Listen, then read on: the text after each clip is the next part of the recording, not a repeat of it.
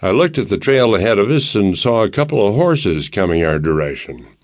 I pulled up on Ranger's reins and waited. I reached down and removed the leather tie down on the hammer of my gun. Man can't be too careful. They stopped about five feet from me. Their horses were covered with lather. They were traveling fast from someplace.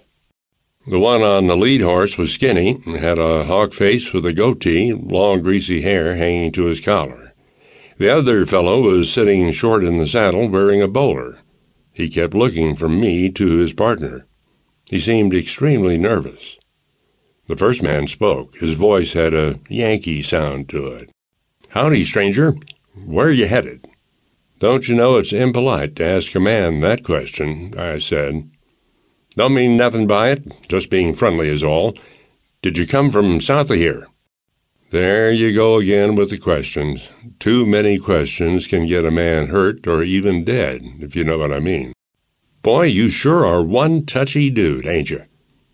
I'm a firm believer in a fellow minding his own business. Now, if you'll excuse me, I'll be heading on down the road. I've got one more question for you. The slug from my pistol knocked him off his horse and onto the dirt trail. Blood was staining the road as he lay there trying to catch his breath. He coughed, blood spraying from his mouth. He groaned once and then was silent.